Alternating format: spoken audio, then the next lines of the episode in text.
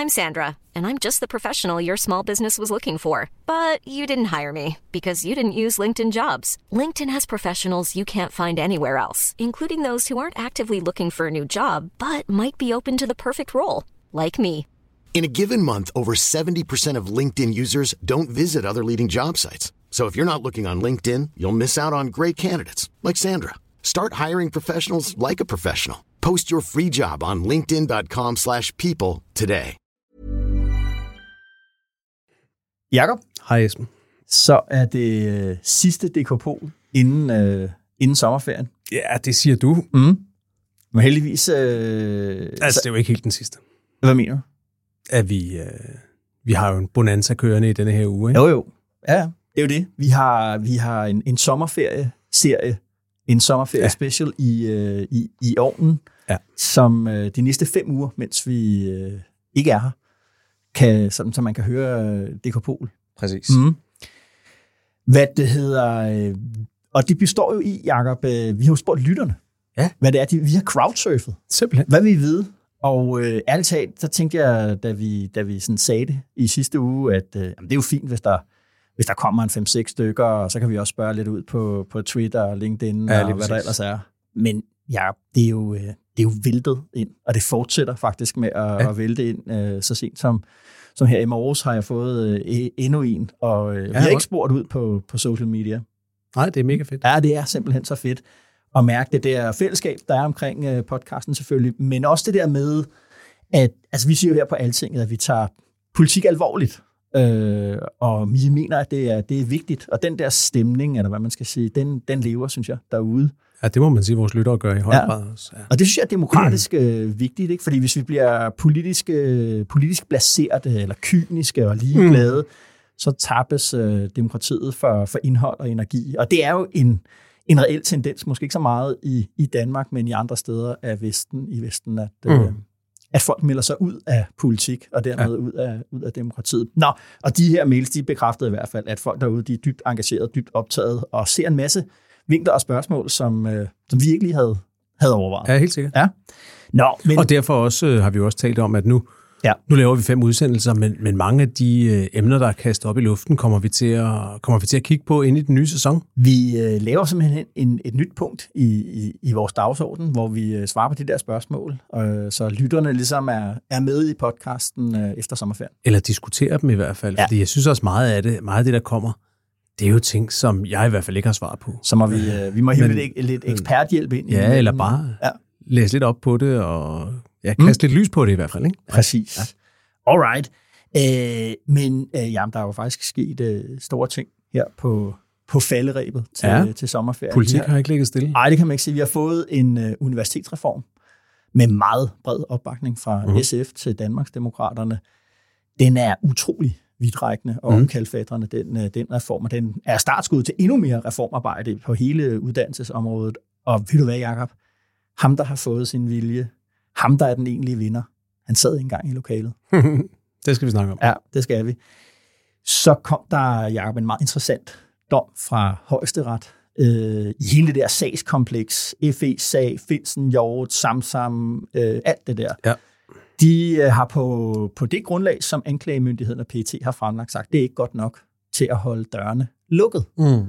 Øh, I en sag mod en helt tredje person. Skal en helt tredje sige. person, en, ja. en sigtet PT-ansat, som, ja. øh, som er, er ligget i forbindelse med, med Samsam-sagen, en tilståelsessag Mm. om læg til, til pressen.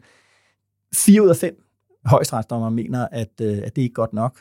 Øhm, og det er jo egentlig en, en ret vild en ret vild dom. Ja, den er spændende. Og jeg er jo på, øh, jeg er jo på det ham den ene, den ene, øh, ham der er dissens Nå, er det det? til de andre. Jeg er på hans Nå, hold, øh, og det synes jeg, vi skulle, øh, Der skulle kan jeg sige, med, med, med, med dommerstemmerne 4-1, kan jeg sige, der tager du fejl. Ja. øh, og som det sidste punkt, øh, Jakob, øh, klimaminister Lars Ågaard, han har trykket på pauseknappen for den her Ja. meget, meget omtalte energiø, øh, som den forrige regering fik flertal for. Ja. Ja. Det er jo efterhånden, altså det er pause Lars, ikke? Jo. Han trykkede på pauseknappen for de der åben dør-projekter. Nu har han trykket på pauseknappen Ja. for energiøerne. Det er blevet hans, øh, Ja. det blevet hans, hans metode. Det giver et perspektiv på ham som minister, men jo nok også lidt på dansk øh, klimapolitik, som ligesom er måske på vej i en, i en ny fase. Ja, mm? helt sikkert. Så de lærtes tyranni, jura, FE og energiøer, wow. det er programmet. Velkommen til DKP. Okay, øh, jeg bliver nødt til at, at, at også rette en fejl. Jeg lavede, øh, jeg lavede sidst, og, øh, og, sådan, og sådan skal det jo være. Jeg sagde i forbindelse med sms-sagen der i sidste uge, at, øh, at, at BT havde påstået, at Folketinget var blevet holdt i uvidenhed om, om den her genskabelse af Mette Frederiksens sms'er, um, øhm, om FE kunne genskabe dem, om de, havde, om de havde lov til det. Det påstod BT faktisk ikke. De påviste til gengæld, at de oplysninger ikke var viderebragt til Folketingets retsudvalg, og BT vidste også, at de oplysninger var blevet givet i et, øh, et lukket samråd. Så er, er den på plads.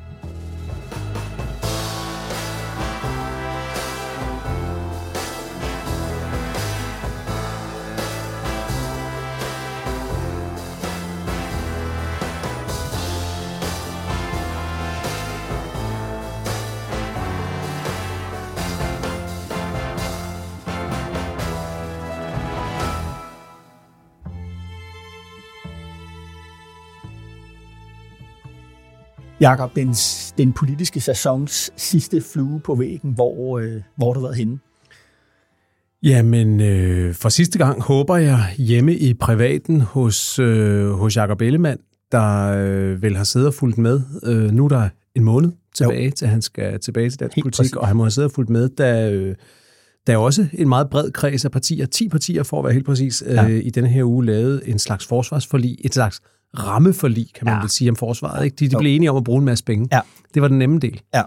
Øhm, og jeg synes, det var, det var et ret spændende forlig, og øh, jo på en måde gjorde de, altså ja, de, de gjorde den nemme del af arbejdet. De, øh, de sagde, okay, vi afsætter alle de her penge, mm-hmm. men de udskød alle beslutningerne om, hvor de skal bruges, på hvad de skal bruges, og hvornår de skal bruges. Ja. Og det kommer så i en række mindre aftaler ja. hen over ikke bare resten af året, men de kommende år. Ja. Kun et delforlig her i efteråret har de været ude at sige. Ikke? Hvor uh, Trulund Poulsen rejser sig fra sin vikarstol det må over Forsvarsministeriet, ja. og Jacob Ellemann sætter sig for bordenden. Det er i hvert fald formodningen, at, øh, at han forlader Forsvarsministeriet igen, og Jacob mm-hmm. Ellemann kommer ind så og skal lave det, der jo bliver øh, rubrødsarbejdet i det der. Jo. Og, øh, og, og det vil man jo godt have, have set, hvad han, egentlig, hvad han egentlig tænker om det. Må ikke han trods alt har været med lidt på sidelinjen der. Jeg ved ikke, om det stadigvæk er sådan noget med, at de ikke må ringe til ham, eller, Nej. eller hvad. Det, det er svært at... Ja. Man, man vil godt vide, hvor meget han har været, han har været inde over det der. Men nu ligger rugbrødsarbejdet der til ham, ja. og det betyder jo også, at øh, forsvarsministeren, som kommer tilbage også som partiformand til et nødlidende parti, jo. et parti i dyb krise, et ja. parti med en hel masse udfordringer, han er altså nu fanget op i resten af regeringsperioden i en masse meget tekniske forhandlinger om udmyndning af alle ja. de her penge. Og hvis ja. man er i tvivl om, hvor svært det bliver, kan man jo åbne Berlingske Tidene her fredag, hvor vi står og optager, mm. hvor at hele deres dækning af det her forlig nærmest er en, øh, en lang klagesang fra folk i og omkring forsvaret, der siger, uh, det er for sent, og det er for lidt, og det er ikke nok, og nu kan vi ikke nå det, og det er meget, og ikke, respekt for artiklen, det, det er jo, hvad de siger, ja. men det er interessant, synes jeg, at at man kan se det der altså fra forsvaret. Som, det virker som om, det virker som om, der er nul selverkendelse af i forhold til, hvor utroligt dårligt de har forvaltet de midler, de har haft indtil nu, hvor mange skandaler, der har været omkring ja. det. Og det der med, at de ikke kan forstå, at politikerne har et behov for at sige, hey, ja. vi skal lige tænke os om, før vi, øh, før vi fyrer alle de der penge af. Altså, ja. Alle de der mølleætte kaserner, de bliver jo ikke mølleætte på et døgn, vel? Det er jo sket over, det er jo lang tid svigt, der er sket her. Ja, præcis. Ja. Nå, nå. Det, vil jeg, det vil jeg godt sige. Så synes jeg bare også med det forlig, at, det, at der er nogle spændende, sjove ting ved det. Det der med, at tre partier, som øh, anbefalede et nej til at afskaffe det danske forsvarsforbehold, Nyborgerlige, Danmarksdemokraterne og Dansk Folkeparti, alle sammen er med i det her parti, hvor man fuldtonet stiller sig bag, at Danmark kan gå med i EU-aktioner. Ja. Ja. Og så har de så lavet det på sådan en fix måde, hvor at man jo ikke ved at gå med i forlidet forpligter sig på alt, hvad der vil ske i fremtiden. Heller ikke mm. på indkøb af nye ting. Så, så der kan et, et flertal af partierne vælge at gå videre. Så det vil sige, at der er lige præcis rum mm-hmm. til, at de tre partier og et enkelt mere ja. kan vælge en konkret sag og sige, nej, vi vil ikke være med til at købe ja. det her stykke mekanik, fordi det frygter, vi skal bruges i en EU-aktion eller et eller andet. Så kan de stille sig udenfor, og så kan de andre ja. gå videre alligevel. Så, Klassisk øh, kompromis. Det, ja, men, men sjovt også, fordi det er det der med, at man har et politisk forlig, som binder partierne nogle år ud, men mm. her har man sørget for at bygge noget fleksibilitet ja. ind i det, sådan så at man ikke er helt bundet op på, at de der 10 partier skal samles hver gang, det så, kunne det jo, så kunne alt jo gå i stå. Det var jo noget af det, som de frygtede over i Dansk Folkeparti, at blive fanget i det der krydspres mellem øh, EU-delen af ja. forbeholdet var væk, og ja. at Dansk Folkeparti selvfølgelig ikke ja. kan stå uden for et forlig, der handler om ja. landets sikkerhed. Og det må man sige, altså nu, vi, vi har jo ligesom alle andre været meget efter regeringen, hvor dårligt det går målingerne, og den er handlingslammet og alt det der. Nu skal vi snakke universitetsreform ja, senere. Ja, ja. Nu har vi det her forsvarsforlig. Mm-hmm. Det er to eksempler mm. på ret stor, konkret politik, der er kommet i mål, og med ret brede flertal i denne her ja, uge. Det, det, det skal man lige notere sig, at det kan, det kan regeringen altså også. Ja, helt bestemt. Mm. Ja. Det var, det, det var min sæson, sæsonafslutning ja, på fluen. Hvor, øh, hvor flyver du rundt til? Jamen, øh, jeg vil egentlig godt tage hul på det der med højeste retsdommen, fordi jeg gad godt at have siddet sammen med, med anklagemyndighedens øh, folk, deres advokater, øh, efter dommen var blevet, var blevet, var blevet afsagt. Ikke? Ja. Altså, øh, fordi det, der jo står i dommen, det kommer vi ind på senere, det er jo, at, at øh, anklagemyndigheden siger, at vi kan ikke føre sagen, hvis ikke dørene bliver, mm. bliver lukket. Og nu er der så det her med, at højesteret har sagt, i må komme med noget bedre, hvis de her døre skal lukkes, mm. så, så, mm. øh, så må I føre dem for åbne. Ja, der står der jo ligesom, at det har de ikke tænkt sig at gøre. De har ikke tænkt sig at, at, at føre sagen, hvis dørene bliver, bliver åbnet. Ikke? Hvad gør de så? Altså, hvad er snakken mellem dem? Og mit spørgsmål, de fører jo sagen på vegne af staten, og statens chef hedder Mette Frederiksen. Altså ringer man over til Mette Frederiksen og siger, mm. hvad gør vi nu, og hvad mm. vil du have? Eller hvordan foregår lige den der del af, mm. af, ja, okay. af, af sagen? Okay. Det gad jeg godt at have, ja. der gad jeg godt lige have været med. Ja. Mm. Man kunne, jo, man kunne jo blive flue på væggen hos en af, forsvarerne i sagskomplekset, René ja. Offersen, der er forsvar for Claus Hjort Frederiksen i sagen mm-hmm. mod ham. Han var ude på, på Facebook og kommentere dommen og sige, hvad han mener om. Han var selvfølgelig meget tilfreds med oh. den dom der. Det kan man øh, gå ind og læse der. Men lad os, lad os tage den snak senere. Ja. Det, er, det er spændende.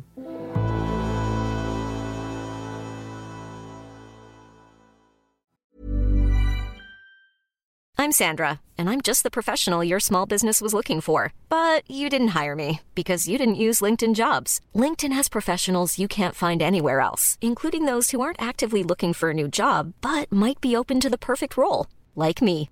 In a given month, over 70% of LinkedIn users don't visit other leading job sites. So if you're not looking on LinkedIn, you'll miss out on great candidates like Sandra. Start hiring professionals like a professional. Post your free job on linkedin.com/people today.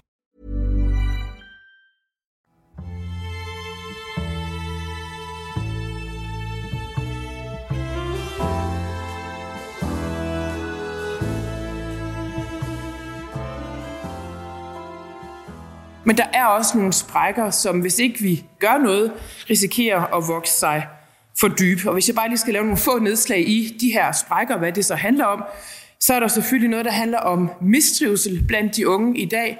Alt for mange peger på, øh, at øh, de føler sig for meget overladt til sig selv, mens de studerer. De synes også, at koblingen fra studielivet til arbejdslivet er for svær. Så er der det private erhvervsliv, som alt for tit rekrutterer eller kigger forgæves, når de skal rekruttere øh, medarbejdere med de rigtige kompetencer. Jeg tror, vi alle sammen kan huske tilbage helt fra 90'erne, tror jeg, sådan øh, fortællingen om øh, IT-ingeniøren fra Indien, som man ikke kunne finde. Øh, og det tror jeg sådan set stadigvæk er, er rigtigt. Øh, pointen er bare, at i dag bor det problem i stort set alle sektorer. Og sidst men ikke mindst, så er der et perspektiv i forhold til vores velfærdssamfund, hvor jeg tror, at det er ikke for store ord at sige, at vi står i noget, der minder om en rekrutteringskrise til de fuldstændig fundamentale funktioner i vores velfærdssamfund. Ja, Jacob. Det er uddannelses- og forskningsminister, mm. Christina Egelund, der motiverer den her nye universitetsreform, der blev vedtaget i den her uge foran øh, repræsentanter fra selvfølgelig SVM-regeringen, men LA, Konservativ, Danmarksdemokraterne og SF. Mm. Ja. Bredt, bredt, bredt forlig. Meget, meget øh, bredt fordi regeringen havde jo oprindeligt spillet ud med, at 50 procent af alle kandidatuddannelser skulle være et et kvart år i, mm. øh, men man åbnede også døren for, at, at der kunne blive forhandlet om det i forhold til, hvis man kunne bytte noget af det til, til dimensionering. Mm-hmm. Og ude på, ude på universitetet og de fagforeninger, der repræsenterer akademikere, der var man så bestyrtet over det udspil, at man jo helt omfavnede den her dimensioneringsdagsorden. Så må vi hellere dimensionere, end vi vil have, at, at halvdelen skal være skal være i, i et år i kandidater. Og mm. det er jo lykkedes for forhandlingspartierne at komme igennem meget langt ned ad den, uh, den vej. Altså, nu bliver 8 procent uh, af optaget i starten af universitetet, altså på bacheloruddannelsen, skåret væk. Mm. Kun 10 procent af kandidatuddannelserne skal være, skal være de her nye etårige kandidater, Og så skal 20 procent være de her såkaldte erhvervskandidater. Og hvis man så ikke kan fylde op til de 20 procent, så, så, kan de, så, så, så skal der være flere etårige kandidater. Det er sådan ligesom ja. øh, hoved, hovedtegningen i, i, i det hele. Øh, og mit take nu sagde jeg ligesom det der med, at der var en, en, en vinder, der slet ikke var til stede i... Øh, i, ja, jeg, kan næsten, jeg kan næsten gætte, hvem det er. Det er jo Kåre Dybvad. Mm. Øh, det er nærmest blevet endnu mere, ligesom det, hans oprindelige idéer i den der bog, der hedder De lærtes tyranni. Hvor, hvorfor det? Hvorfor er det, du synes, det er blevet ja, fordi, endnu mere socialdemokratisk? Jo, fordi at... udspillet havde jo ikke noget dimensioneringsmål. Mm. Det stod helt til sidst i udspillet, at det kunne man da nok også kigge på, hvis det, hvis det nu var. Men man vil have halvdelen af, af skulle være, skulle være øh, halvdelen skulle være, være der øh, etårige kandidater, ikke? Og, øh, og nu har man så den der kombination af, at, at øh, universitetet bliver... Vi, det vi får nu med det her, som skal, skal sige det nøgternt, det er, at vi får et, et, et samfundsuniversitet.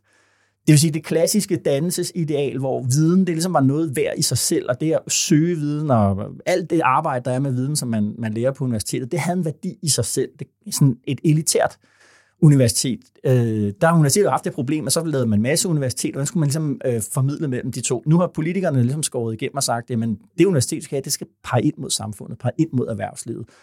Øh, og, øh, og, og altså dansk industri øh, er, en, er en vigtig øh, spiller her også. Ikke? Men det her med, at universitetet bliver en uddannelse, ligesom alle mulige andre uddannelser, ikke sådan en, en, en elitær spids på en eller anden øh, pyramide, det her med, at der skal skæres ned på antallet af, af, af kandidater, og at det, øh, hvad det hedder, proveny, man får ud af det, skal føres. Noget af det bliver ført tilbage til universitetet, men, men halvdelen? Ja, under halvdelen, mm. øh, vil, jeg, vil jeg sige. Ikke? Øh, ja. 55-60 procent af det glider videre til det øvrige. Øh, til andre uddannelses... Øh, ja, til folkeskolen, til erhvervsskolerne, og hele den, den økonomiske vægtforskydning, Øh, det er jo også en værdimæssig øh, vægtforskydning, hvor det er et socialdemokratisk øh, mål, eller mål for Kort Dybvad, at vi ser mm. flere øh, erhvervsuddannelser, flere håndværkere, flere sosuer, flere pædagoger og mm. alt det der. Det er helt enig i, fordi man kunne jo sagtens teoretisk have forestillet sig, at man havde lavet nogle af de her strukturforandringer på universiteterne og sagt, de er, de, dem synes vi er rigtige i sig selv, ja. men så havde tilført nogle penge til, og så, så lavet de penge indgå i kvalitetsløft til ja. universiteterne, så samtidig skal det så være bedre, og der har jo længe været snak om alle mulige problemer på universiteterne ja. med for lidt tid til forskning og for dårlig undervisning og alle de her ting. Jo. Og så have tilført nogle andre penge af dem, der er så rigeligt af i statskassen ja. lige nu, til at sige, så løfter vi produktionsskolerne med 400 millioner, så giver vi lidt til erhvervsuddannelserne, til velfærdsuddannelserne, hvad det ellers var. Men har simpelthen valgt at tage pengene ud af det ene system og putte over i det ja. andet. Og det, det, er, det er en politisk øh, markering. Øh, og øh, det, der er interessant nu, det er, at, at nu har man så fundet de her penge, nu der er midler, til resten af, af, af uddannelsessystemet, og nu går et meget spændende øh, hvad det hedder, reformprogram jo i gang efter sommerferien. At her er der ikke Elund, der sidder for bordenden, der er det Mathias Tesfaye, en anden øh, socialdemokratisk øh, ideolog, som også jo med den der bog, der hedder Kloge Hænder, slog præcis de samme toner ind som mm. Kåre Dybvad. Og beskrivelsen, det synes jeg også er meget vigtigt, beskrivelsen af, hvad samfundsproblemet er, at der er for mange, der har en akademisk uddannelse. At det akademiske fylder for meget også i folks liv. Altså, at, at vi har folkeskolen for, at man kommer i gymnasiet, og man har gymnasiet, for så kan man komme på universitetet. Mm.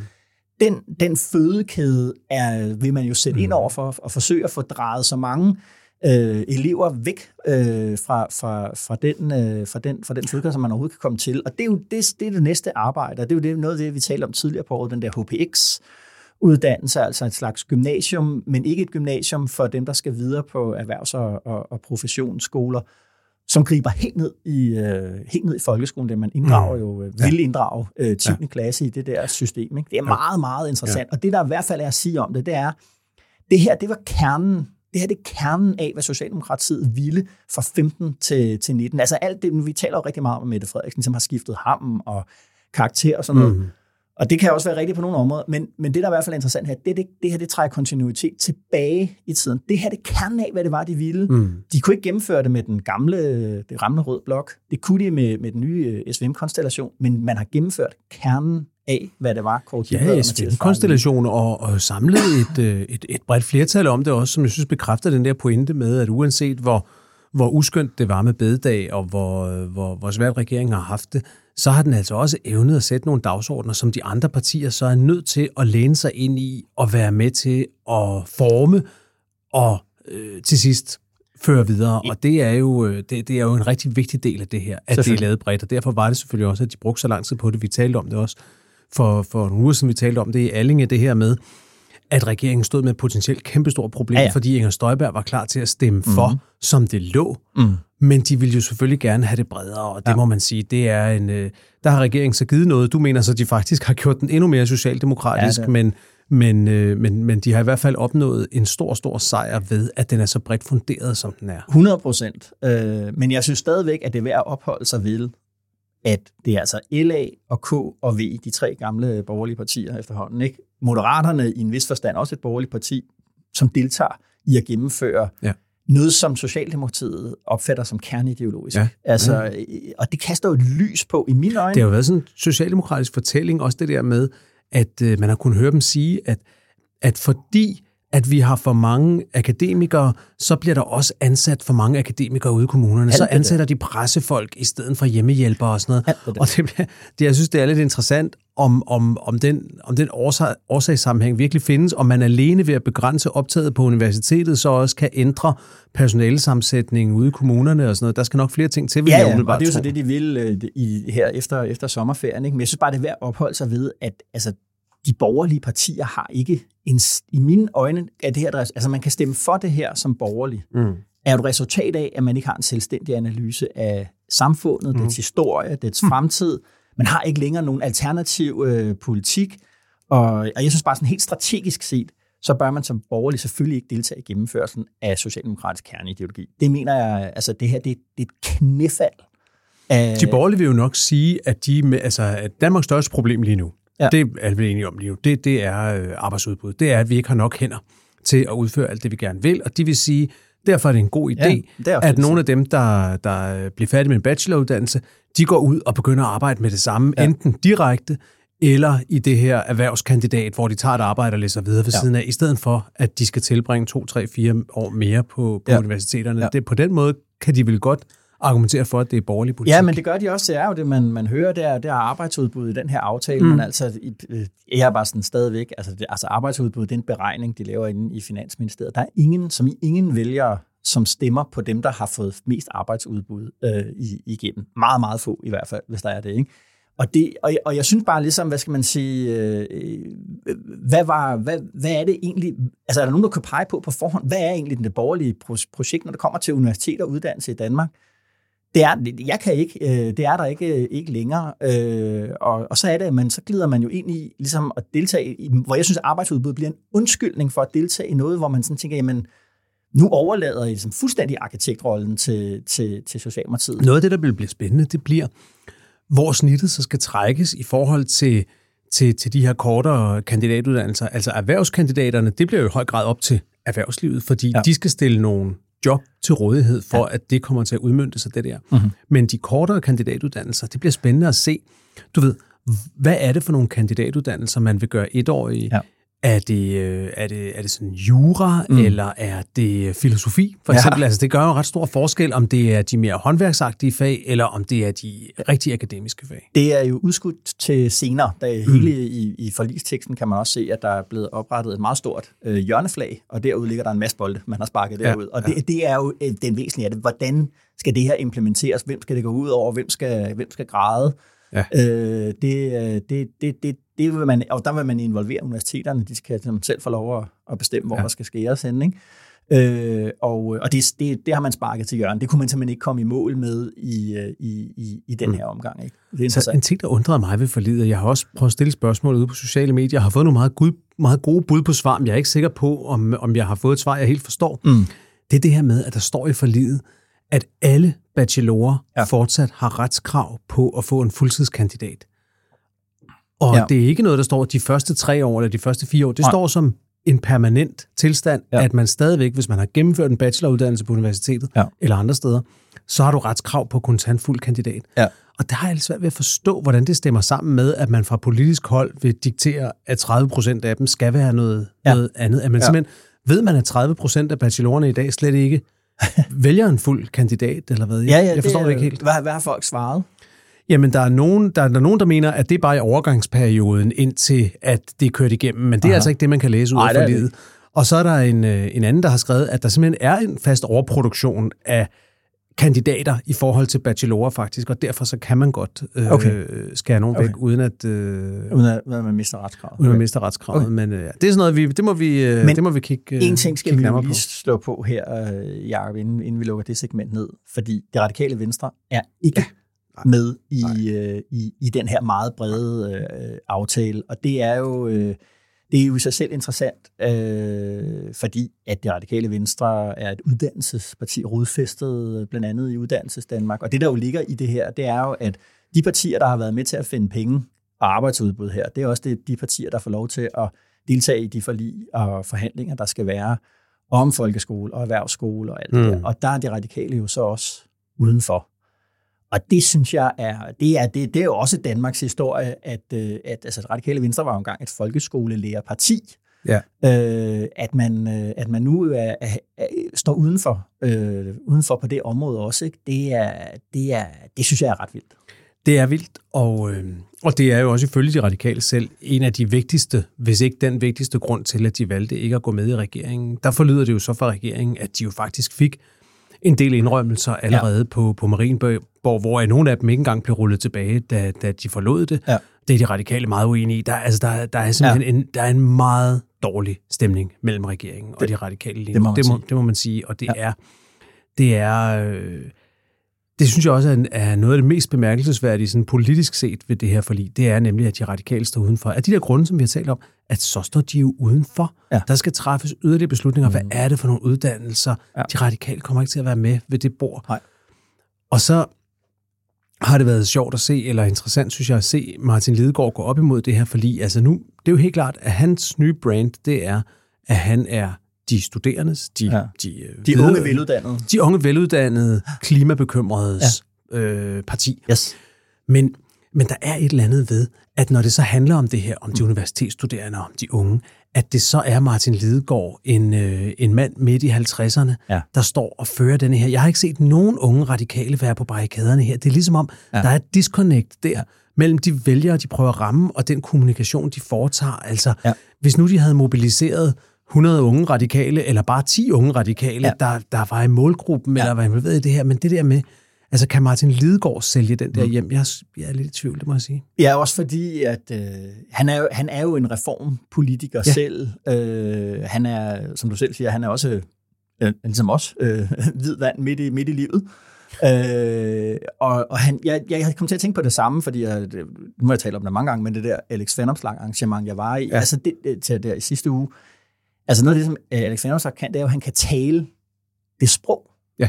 Og det handler ikke om at, en jargon på en eller anden måde, det handler i virkeligheden også om en stil, en stil, hvor man for eksempel godt kan bekende, øh, du ved, skrøbelighed og følsomhed ja. øh, offentligt og sådan noget. Og der er Martin Lidegaard jo, altså, der er han bare slet ikke. Nej. Det er ikke hans stil. Så, altså, altså, så hverken på formsiden eller indholdssiden har jeg, lidt, har jeg også lidt svært ved at se ham samle op. Og så synes jeg jo bare det der med, okay, de radikale, du ved, udenfor på udlændingepolitikken om gennem nullerne og tierne, og stadigvæk sådan lidt, øh, lidt famlende i, i, i det her, uden for det område. Nu er man også uden for uddannelsespolitikken. Altså hele den der eksistensberettigelse som midterparti, den, altså det, det fortsætter bare med, at de radikale bliver, bliver udgrænset, og den der afstand til Socialdemokratiet, den bliver ved med at vokse, også selvom man, man har fået en ny formand, også selvom at Socialdemokratiet er slået ind på en mindre øh, rød retorik, eller hvad jeg skal sige, så er, vokser afstanden mellem de to partier, som om nogen har øh, opbygget og formuleret, hvad velfærdsstaten egentlig skulle være for noget. Det stikker så dybt lige nu, at hvis, hvis SVM-regeringen skulle bryde sammen i morgen, ja. så tror jeg en, altså ikke, at det er realistisk, at der kunne laves hverken en SR eller en SSFR-regering, øh, selvom flertallet sådan set ville, øh, ville, ville være der i Folketinget. Ja. Det tror jeg ikke, man kunne. Nej, og det er jo, altså, det er jo vildt, Jacob, ikke? fordi altså, vi taler om, at det efterhånden er ved at, vi er ved at nå til 25 år, ja. hvor, altså siden 2001, hvor det radikale har befundet sig i en, i, i, i, en, i en rystet position ja. uden for... for med nogle få sige, undtagelser. Med nogle ja. Få, ja, ja, men hvor, ja. hvor ligesom, hvad kan man sige, jernbaneskinnerne ja. i dansk politik, der sidder de radikale simpelthen ikke med i togvognen et kvart århundrede efterhånden. Det er vildt.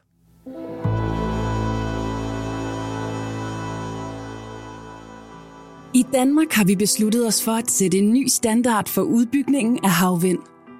Vi vil gøre noget, der aldrig er gjort før. Vi vil bygge et helt nyt stykke land 100 km ude i Nordsøen. Der, hvor bølgerne er høje, og det blæser en halv pelikan. En energiø, der arbejder i samspil med sine omgivelser og omdanner vind til grøn energi, til glæde for både virksomheder og millioner hjem i Danmark og resten af Europa. Jakob, øh, det lød jo vildt godt med den der, øh, den der energiø. Øh, men er også dyr. Ja. Også for dyr, mener øh, klimaminister Lars Ågaard. Øh, og nu har han trykket på, på pauseknappen og sagt, det fortsætter vi ikke med, før der lige ligger nogle bedre beregninger. Og taler man med eksperter, så siger de, der kommer ikke bedre beregninger. Det her det er full stop for energiøen. Ja.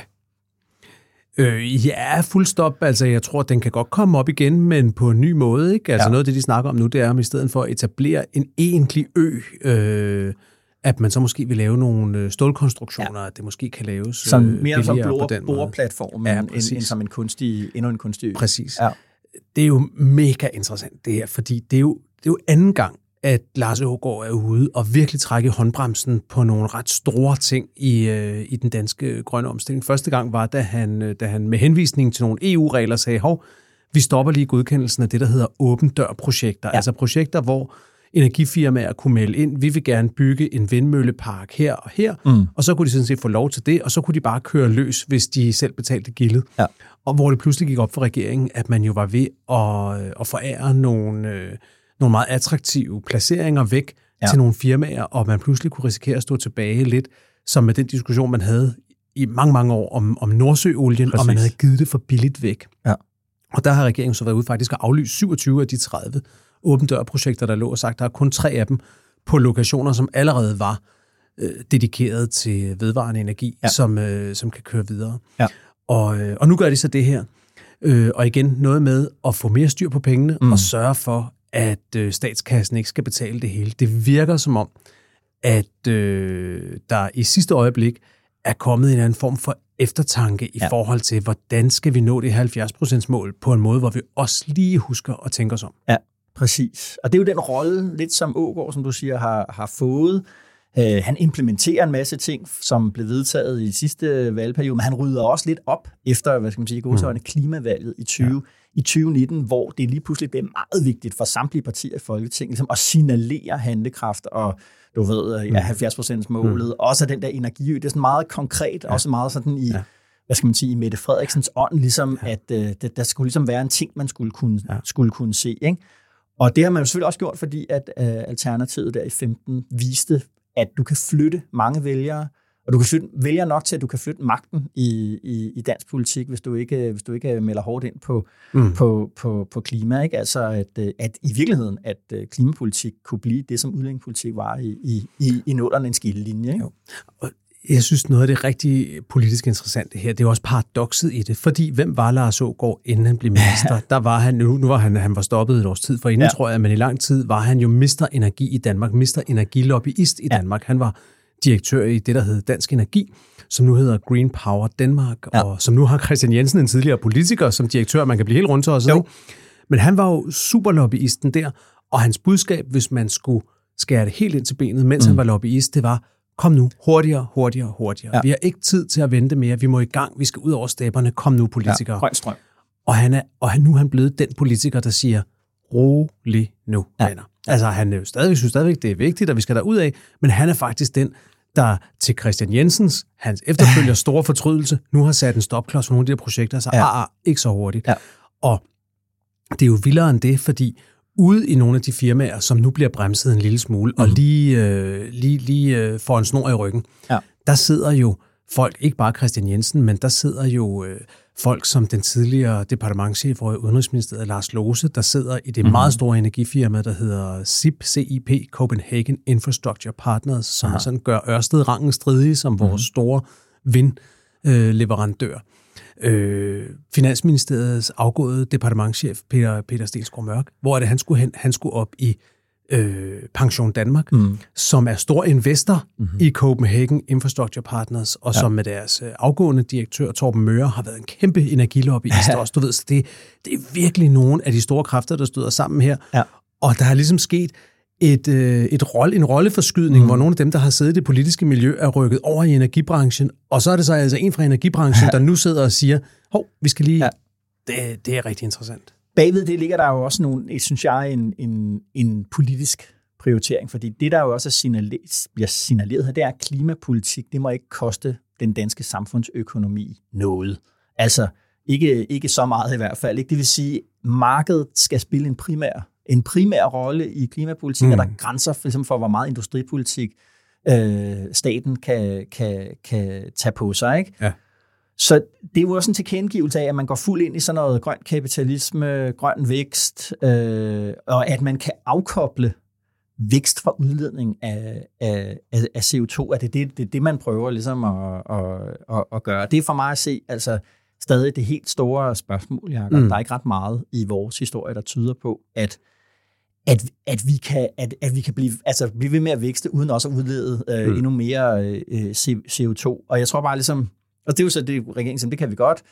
Øh, jeg tænker bare, hvis man nu ikke kan det, Altså hvis vi ikke kan indfri de mål, det bliver den første test på det, det er 2025-målet. Kan vi nå det? Kan vi nå målet i 2030? Hvis vi ikke kan det, hvad gør vi så? Mm. Øh, hvad er stemningen egentlig også, i, øh, i, i, også blandt vælgerne egentlig, mm. når det kommer til der, hvor, det, hvor, øh, hvor tingene kan blive dyre? Ja. Øh, og det synes jeg, er, der har man taget et, et meget offensivt øh, ja. valg her og sagt, øh, vi vil ikke betale for det. Nej. Det peger jo tilbage på, at det, der skete meget, meget hurtigt efter valget 2019, blandt andet, blandt andet takket være de, de radikale, apropos, det var jo, man vedtog ret overraskende mm. nogle meget ambitiøse klimamål. Det mm. sagde, at vi skal nå, øh, hvad er det, de her 70 procents reduktion ja. i, i 2050. Mm. Og så, Bare 2030. I 2030, undskyld, ja, ja selvfølgelig. Og, og regeringen var meget længe om og, øh, og det var jo hele den diskussion, der var, hvordan skal vi så nå derhen? Og der var det berømte Dan Jørgensen og hockeystaven og noget med, at vi skal bare tage det roligt, så lige pludselig sker det til allersidst, sådan lidt ja. ved, ved, øh, ved en slags magi. Ja. Og, øh, og som de måtte trække tilbage igen, fordi det, det kunne man simpelthen ikke forklare, at det kunne man ikke få folk til at tro på. Nej. Så der har været denne her, på den ene side, vilje til at opstille meget ambitiøse mål. De blev yderligere skærpet ved den øh, seneste regeringsdannelse her. Ja. Men der har været en uvilje til at træffe de hårde beslutninger, der skulle lede os derhen. Og det er jo det, som Klimarådet har påpeget i igen rapport efter rapport efter rapport. Ja. Hvert år evaluerer de jo klimapolitikken og ja. siger, venner, I er ikke on track til mm. at nå målet. Mm. Og på den ene side kan man sige, at det, der sker nu her med Energiø Nordsøen, det yderligere forsinker det. Mm. Men man kan måske også sige, hvis man vil anlægge et mere positivt blik på det, at det er en form for realisme, der indfinder sig, der hedder, vi er nødt til at, at gøre det her ordentligt. Altså, mm. fordi at man kan sige, de store månelandingsprojekter som energiøerne, det, mm. det har jo sådan set været måske det, det eneste rigtig konkrete, man er kommet med for at nå, ja. nå frem til de mål. Ja hvis man ja. skal være lidt hård. Ja, men... Øh... Der har ikke været noget landbrugsreduktion, der har ikke været noget alvorligt på transportsektoren, nej, du ved. der er ikke gjort nogen forsøg på at begrænse bilismen i Danmark. Præcis. Altså, det er kun ja. og de det er jo det der med, at det ikke må koste os ja, noget, det det. og vi, vi har nogle meget høje ambitioner, men når det ligesom møder virkeligheden, så, så drejer man af. Og det jeg, det, jeg tænker, det er ligesom, øh, du ved, hvordan reagerer man som, øh, hvordan reagerer det politiske system, hvordan reagerer vælgerne? Altså, fordi det er selvfølgelig klart, man kunne sige, at de bliver meget vrede, vi når ikke vores mål, og slår i bordet og stemmer, du ved, alternativet for ny vind i sejlen, eller hvad det nu måtte være. Men man kunne også forestille sig, hvordan er det egentlig, man reagerer i sit eget liv, når man ligesom nogle gange kan man sætte nogle meget højt, du ved, jeg vil gerne løbe maraton eller et eller andet, og så når du til et punkt, hvor du ligesom opdager, ej, jeg gider ikke at lægge den træning i det, der ligesom skal, skal til, og så ender du med slet ikke at løbe overhovedet. Mm, mm. Altså det kan ligesom godt, den skuffelse der, den, det tror jeg lige så godt kan lede til en form for apati, hvor vi sådan gider vi ikke mere med det klima, og det er besværligt. Nej, det tror jeg simpelthen ikke. Jamen, altså, ja, ja, det, ja, det tror jeg godt kan ske. Okay. Altså ikke for... Så, klima, ved, så du mener, at, at klimadagsordenen simpelthen kommer til at rasle ned på vores liste over, hvilke emner vælgerne prioriterer Ja, højst? altså, øh, der er jo det med det, når vi spørger vælgerne. Øh, du ved, så spørger vi jo ligesom, øh, det er, sige, overjaget, øh, når vi ringer ud ja. og spørger. Ikke? Altså, hvad synes du er vigtigt? Og så, så er der jo mange, der siger, øh, klima, fordi at de godt ved, at det er vigtigt, men føler de det inde i, når de skal sætte et kryds, når de skal prioritere i deres eget liv, når de skal ud og træne til den der ja. maraton der, når de står i valget mellem, du ved, skal det være det ene, skal det være det andet, skal jeg begrænse mit kødforbrug, skal mm. jeg et eller andet, ikke? Og så det bliver det, altså du ved, brændeovn, ikke? Må jeg have, ej, må jeg nu ikke have min brændeovn og sådan noget? Og det, det, jeg, jeg kan godt se den reaktion for sig, at vi ligesom på en eller anden måde mm. synes, at, at klimapolitik, det er sådan noget ubehageligt noget, og vi har også lidt dårlig samvittighed over, at vi ikke rigtigt, det er bedre, hvis vi ikke taler om. Så kan det godt være, at vi stadigvæk siger til øh, Opinions øh, telefonfolk, når de ringer, ja, men klima er sørme vigtigt. Men, men når det kommer ind på vores adfærd, ind på vores krydssætning, så, så, så, øh, så bakker vi lidt af. Og jeg synes lidt, den stemning, jeg havde også nogle debatter over på Allinge, hvor øh, Bjarne Korn blandt, blandt andet deltog, Øh, han har også skrevet øh, om, om, om den her sag, bakker jo op om Lars Ågaard, ja, synes det er fornuftigt ja, og alt det ja. der. Men jeg synes også, han lagde lidt op til, ligesom, at vi skal, altså, hvis han står i valget mellem vækst og øh, klima, så... så oh, men Bjarne Korydon, altså, det er, jo lige før, det er jo lige før, hvis han stod i valget mellem sine egne børn og klima. Så, nej, vækst, vækster sine egne børn, så ville han vælge vækst. Nej, altså, han... men, det, men det, der er pointen i det der, det er bare ligesom, at der også er nogle meget stærke kræfter på toppen af samfundet, ja, som du siger, ja. som, som, øh, som, som, øh, som vælger vækst frem for alting. Og det vil jo sige, det er jo lidt spørgsmålet igen, det kommer ned til det der med, hvad skal vores mål i klimapolitikken være? Skal det være, at, mm. at skal vi have, er det i virkeligheden klimatilpasning, vi i virkeligheden taler om? Skal vi, er det den form for realisme, vi ligesom skal ud og sige, prøv at høre, kloden bliver varmere, den bliver også mere varm, end godt er. Det bliver sværere, hårdere at være menneske. Vi skal bare tilpasse os øh, til det, og, og alle forestillinger om, at vi på en eller anden måde kan, kan nulstille det, dem, dem dropper vi. Jeg havde jo også en debat på Folkemødet, jeg tror også, vi har talt om den tidligere, med de unge partiledere fra Socialdemokratiet, Venstre, SF og Liberale Alliance. Og der var jo, der var jo den sjove observation, at de var sådan set enige om, at, øh, at, at de mellem dem var mere enige om klimaet, end de, end de var med deres respektive moderpartier. Ja. Og en af de ting, de var helt enige om, det var, at det må godt gøre ondt, det skal gøre ondt. Mm. Og det mhm. omfattede altså også Liberale Alliance, som stod og sagde, afgifter, ja tak, lad os ja. køre med det, bare der er noget andet, der bliver sat ned. Ja. Så jeg tror, der er lagt i ovnen til, til noget generationskonflikt her, som også kan udspille sig på, på spændende måder, også inde på Christiansborg.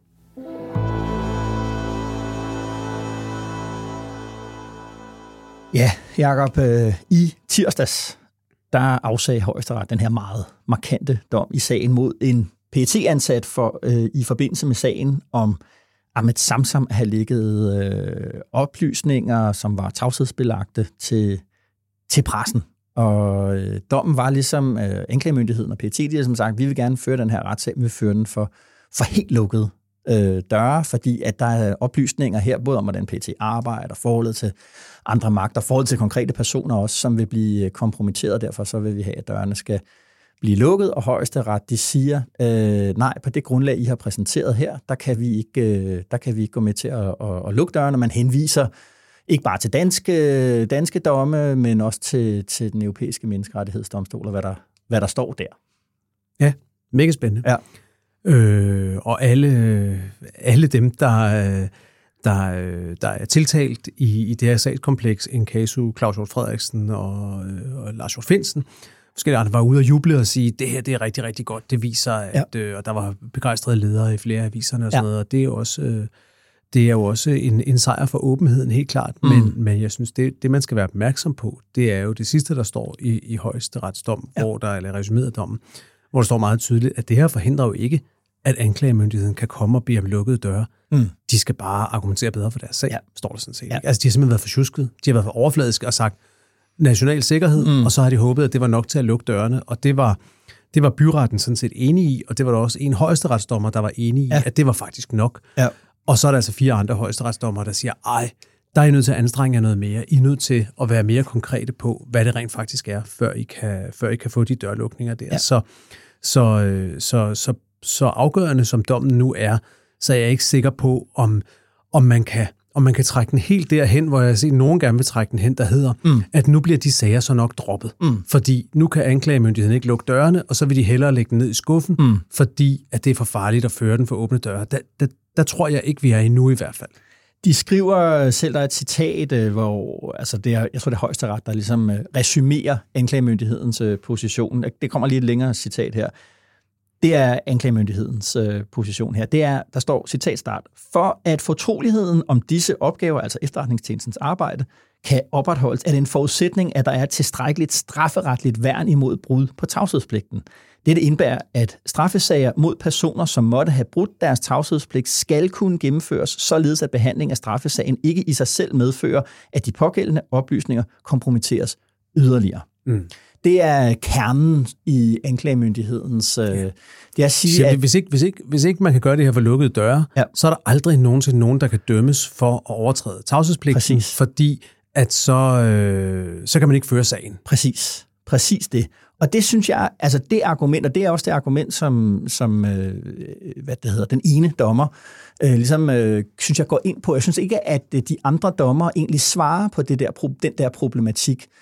Øh, altså, hvordan er det egentlig, det her det skal foregå? Øh, hvordan er det, at vi ikke har en så at sige straffrihed for folk, der er altså PET-ansatte, FE-ansatte, ministre, ministre embedsmænd, skalter og valter med, med nationale sikkerhedsinteresser. Ja. Øh, og det synes jeg, det, det, det er for mig kernen i den her... Øh, i den her diskussion, det synes jeg ikke, at de der højesteretsdommer, mm. der, der ligesom har sagt tilbage med den, de går slet ikke ind i den øh, problematik. Mm. Jamen, det er jeg ikke enig med dig i. Det synes jeg, de gør. Jeg synes, de, jeg synes egentlig, de går ret grundigt ind i den, og det, de gør, det er jo, at de, at de kigger grundigt også ind i, hvad er der af europæisk retspraksis her. Og, og det synes jeg er meget klogt gjort, i, i den forstand også, at Claus Hjort Frederiksen og hans mm. advokat, René Offersen, allerede har været ude at sige, at de regner med at tage den hele vejen, om nødvendigt også til den europæiske ja. menneskerettighedsdomstol, den her. Og de påberåber sig, det er Claus Hjort, det er kernen i Claus Hjorts forsvar nu, ja. det er ytringsfrihed. Ja. Det er, at han har som politiker ytringsfrihed, ja. og at det vil være et angreb på hans ytringsfrihed, mm-hmm hvis man lukker dørene her og, ja. og, og dømmer ham øh, for, for det her bag, bag lukkede døre. Ja.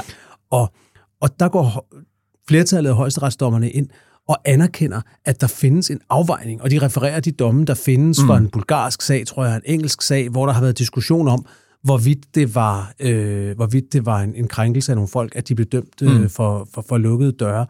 Og, og jeg synes, det er indlysende, at der må være en afvejning. Og højesteret kan jo ikke kan jo ikke sige på forhånd præcis, hvor afvejningen så ligger, men de kan godt sige, det I kom med der, mm. det var i hvert fald for lidt til, at man kunne forholde sig til det.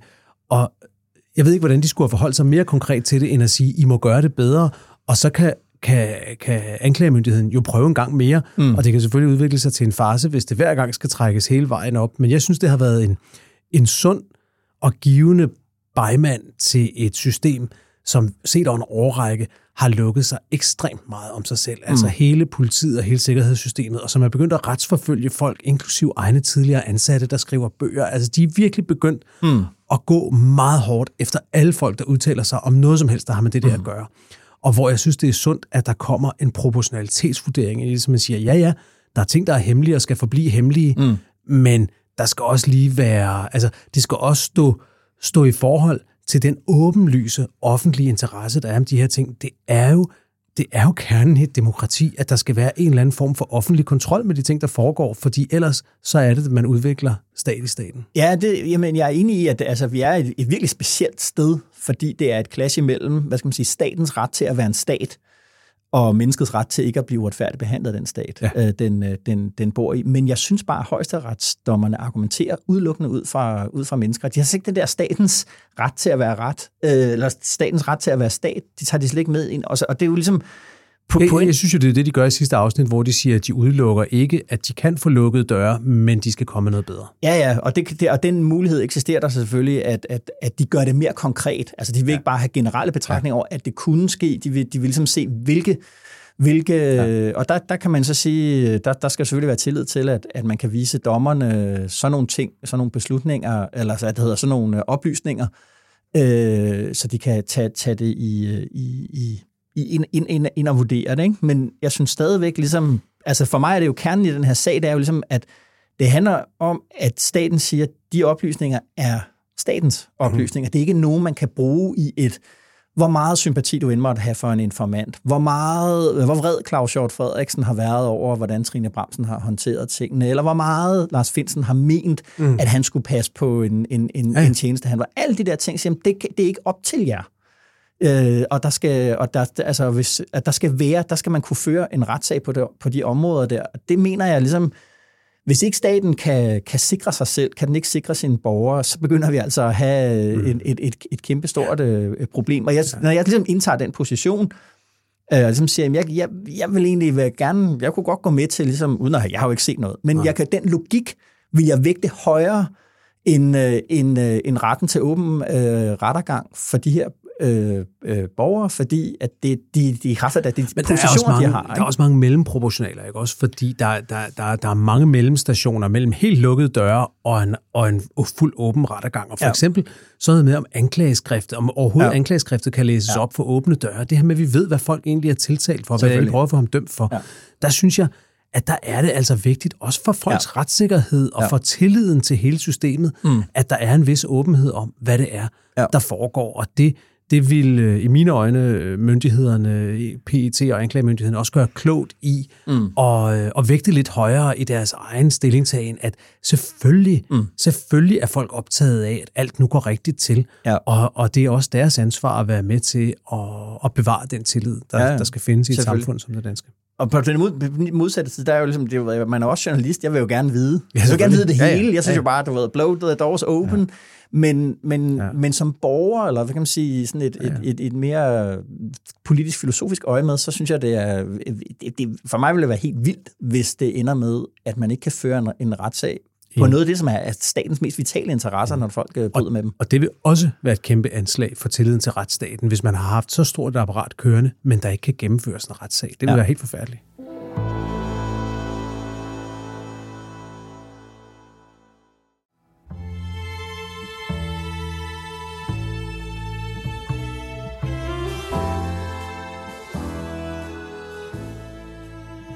Ja, Jacob, det var, det var den sæson af DK Pol, og nu er det sommerferie.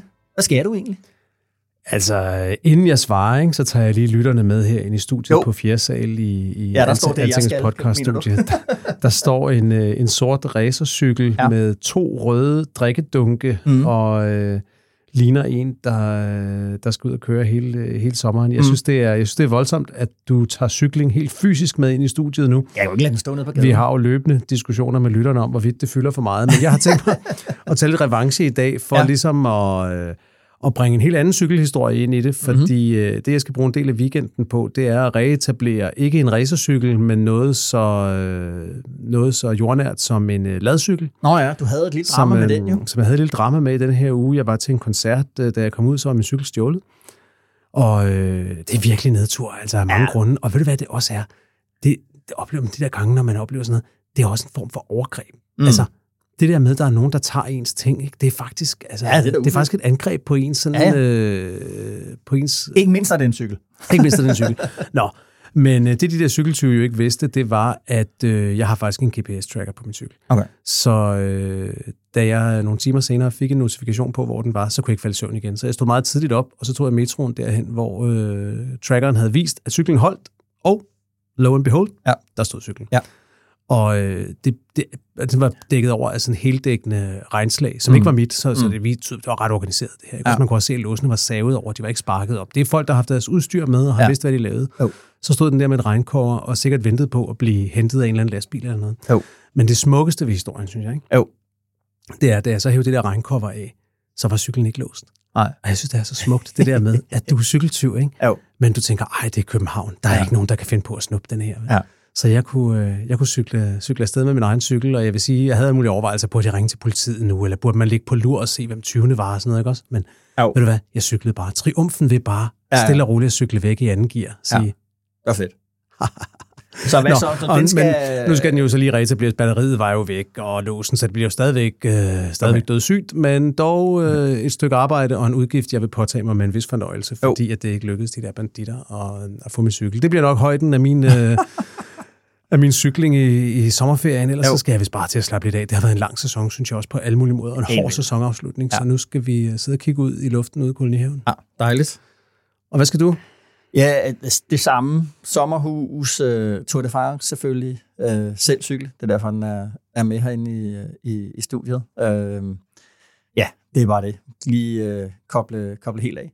Mm? Det, det lyder godt anbefaling til lytterne? Du har jeg, banger, har glædet mig, banger. jeg har glædet mig ja. til, at du skulle spørge. flere, flere ugers forventning er, ja, forløses rigtigt. i dette øjeblik. Du det står med en bog, ja? Jeg står med en bog, ja. som, øh, som er det, det bedste, jeg har læst i år, vil jeg sige. Jeg synes ellers, jeg har læst nogle gode bøger i år, men det her det er virkelig en god bog, som jeg kraftigt anbefaler folk at tage med ud på sommerferien. Mm-hmm. Den hedder Troldmanden fra Kreml, mm-hmm. og den er skrevet af en øh, franskmand, selvom navnet lyder lidt mere italiensk, så hedder han Giuliano da Empoli. Okay. Men, ja, øh, men den er oversat fra fransk i hvert fald. Ja. Det er en fransk bog, og det er en meget, det er en meget speciel bog, fordi det er fiktion, det er en roman, mm-hmm. øh, men den øh, bygger på en virkelig øh, person, eller mange virkelig, den bygger på nutidens, på det moderne Rusland. Ja.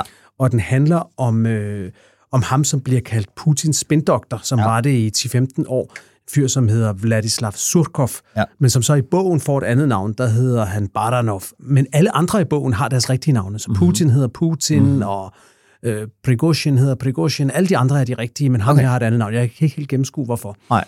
Men, men efter et lille et par kapitler ind i bogen, øh, så bliver ham her, øh, Surkov, altså Putins spindoktor, så bliver han faktisk de facto bogens jeg-fortæller. Okay.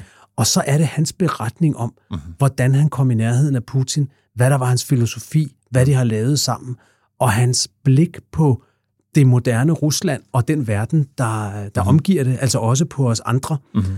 Og, øhm, og det er det er vanvittigt fascinerende, fordi at, øh, at, øh, at det spiller ind i alle de ting, der foregår lige nu i, i Rusland og Ukraine. Og der er sådan nogle referencer ind i, som også er ret chokerende, fordi at der er ting, der er sket efter at bogen er udgivet, som ligesom næsten bliver beskrevet direkte i bogen. Okay. Øhm, bare et enkelt eksempel. Ham okay. her, øh, forfatteren, eller øh, Putins spindoktor Surkov, på, på, på side 212 i bogen, der møder han øh, Prigozhin, altså denne her leder af Wagner-gruppen, den mm-hmm. private herreenhed, som er Ruslands øh, leje her. Ikke? Mm-hmm. Øh, han møder ham, og de diskuterer lidt, øh, hvad det er, der foregår i Rusland og i verden rundt om. Og øh, Prigozhin, han, øh, han siger til, til, til Surkov, han siger, at folk er, folk er sådan lidt skøre. Han er nemlig blevet, han har skabt sin formue i høj grad på casinoer, mm-hmm. som mhm. Putin gav ham lov øh, til, at, til at bygge. Og siger, det der med at spille på casinoer er jo irrationelt. Hvorfor går folk ind og smadrer deres penge væk derinde? Jo. Så siger han, det skøre det er, han har lavet sådan en lignelse med, hvis du går hen og giver folk en, en 1000 kroner på gaden og mm. siger, her er 1000 kroner, men du kan også spille kvitt eller dobbelt, og måske få 2.000. Så mm. siger så vil de fleste bare tage de 1.000, sikre mm. penge og gå væk. Ja. Men hvis du gør det modsatte og går hen og siger, nu skal du give mig 1.000 kroner, mm. men vi kan spille kvitt eller dobbelt, så du kan enten blive fri eller skal give mig 2.000, så siger han, så vil folk spille om det i håbet om at blive fri for at skulle give de 1.000 kroner. Mm. Hans pointe med den historie i bogen er, at når folk er på sikker grund, altså hvis du får de 1000 kroner, hvis mm. de er på optur, mm. så vil de gøre det sikre. Mm-hmm. Men hvis de er lidt på nedtur, hvis mm. de står til at tabe noget, okay. Så gambler de. Ja. Og han siger, man burde jo gøre det lige omvendt. Mm. Altså du burde gamble, når du er på sikker grund, mm-hmm. og du burde spille sikkert, når du er, når du er lidt rystet. Ikke? Mm-hmm. Og, øhm, og så øh, læser jeg lige et stykke op af det. Øhm, så siger han, øh, så siger han her, det er altså Prigozhin-figuren i, i, i bogen, der mm-hmm. snakker. Han siger, øh, at øh, så længe man har det godt, så tager man sikre og fornuftige valg. Man tager ikke nogen chancer, man vælger det, man kender. Men lad os så sige, at tingene begynder at gå mindre godt. Situationen ændrer sig. Man mister sit arbejde, mister sit hus. Man kan ikke længere se nogen fremtid for sig selv. Hvad gør man i det øjeblik? Handler man forsigtigt? Aldrig i livet. Man begynder at satse som en gal. Mm. Man foretrækker risikoen ved det ukendte frem for status quo. Det er der, det hele vælter. Kaos bliver mere tiltrækkende end orden. I det mindste byder kaoset på en mulighed for at opleve noget nyt, ikke sandt? En uventet drejning. Så er det, at tingene bliver interessante. Mm. Er det ikke et vildt afsnit? Jo. Det, altså, det var det, der skete mm. for 14 dage siden, da Prigozhin var i en helt umulig situation mm. nede omkring Bakhmut, eller hvor han nu var med hans leje her. Ja. Han følte ikke, han kunne få nok ammunition. Han var på kant med de russiske generaler. Så satsede han hele butikken og ja. gik mod Moskva. Ikke? Ja. Det er... Ja, da jeg læste det her afsnit, der sagde jeg, what? Ja.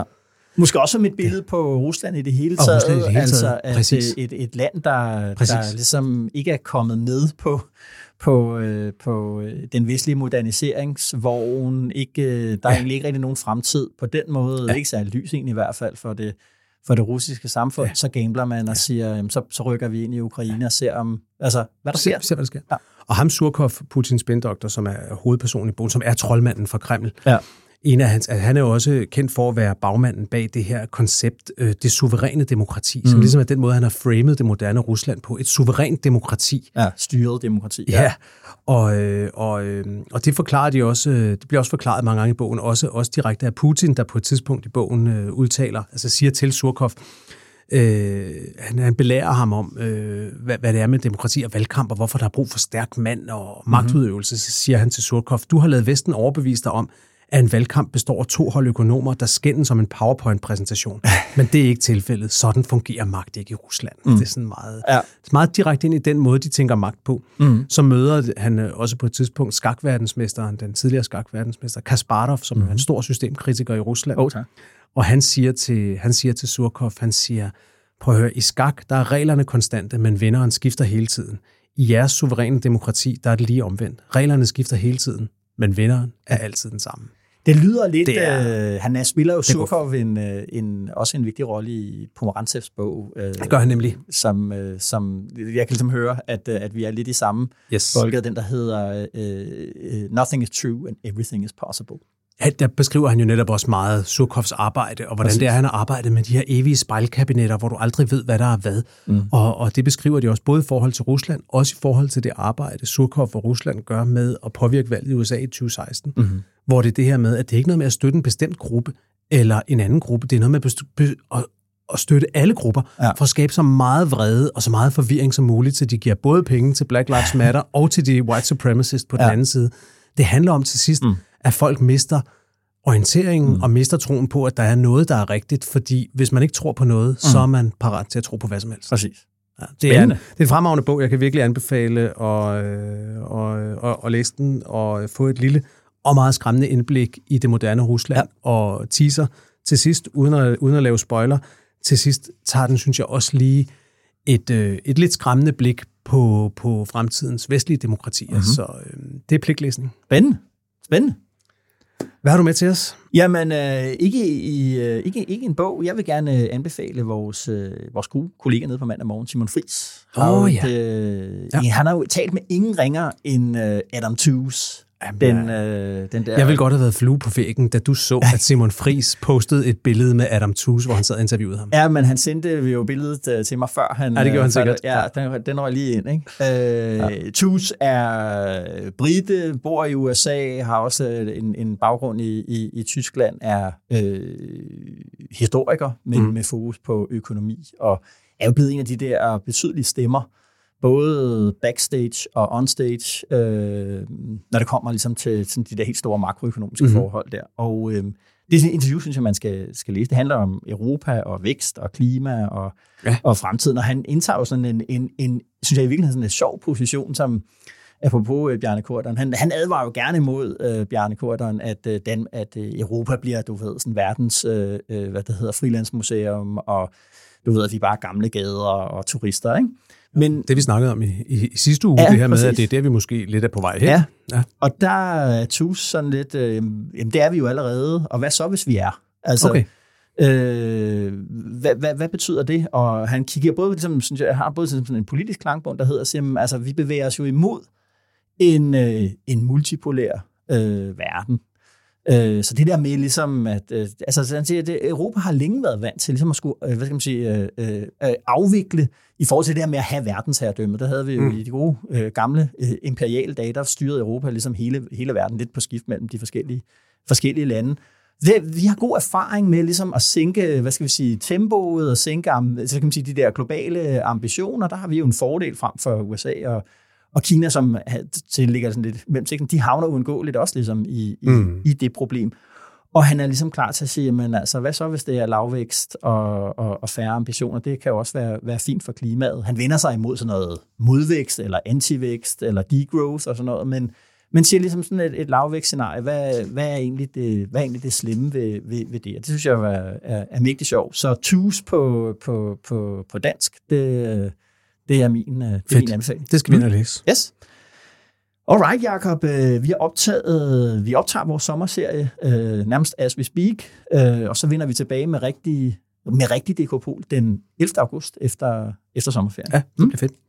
Og indtil den 11. august er der som sagt sommerserie med lytterspørgsmål hver uge. Tak fordi du lytter med til DK Pol. Og selvom vi bliver rigtig glade for, at øh, hvis du lytter med til, til sommerserien, så vil jeg også gerne understrege vigtigheden i at holde fri. Ikke bare for at lade op for fritiden, den har ikke kun værdi i forhold til arbejdet, men i sig selv. For de gamle grækere, der blev vi netop frie, når vi forlod arbejdets verden. Og faktisk mente de, at politik kun var mulig, når vi forlod arbejdets verden. Så mødtes vi på torvet, vi diskuterede, og vi besluttede os. For grækerne, der blev vi først rigtige mennesker, når vi holdt fri.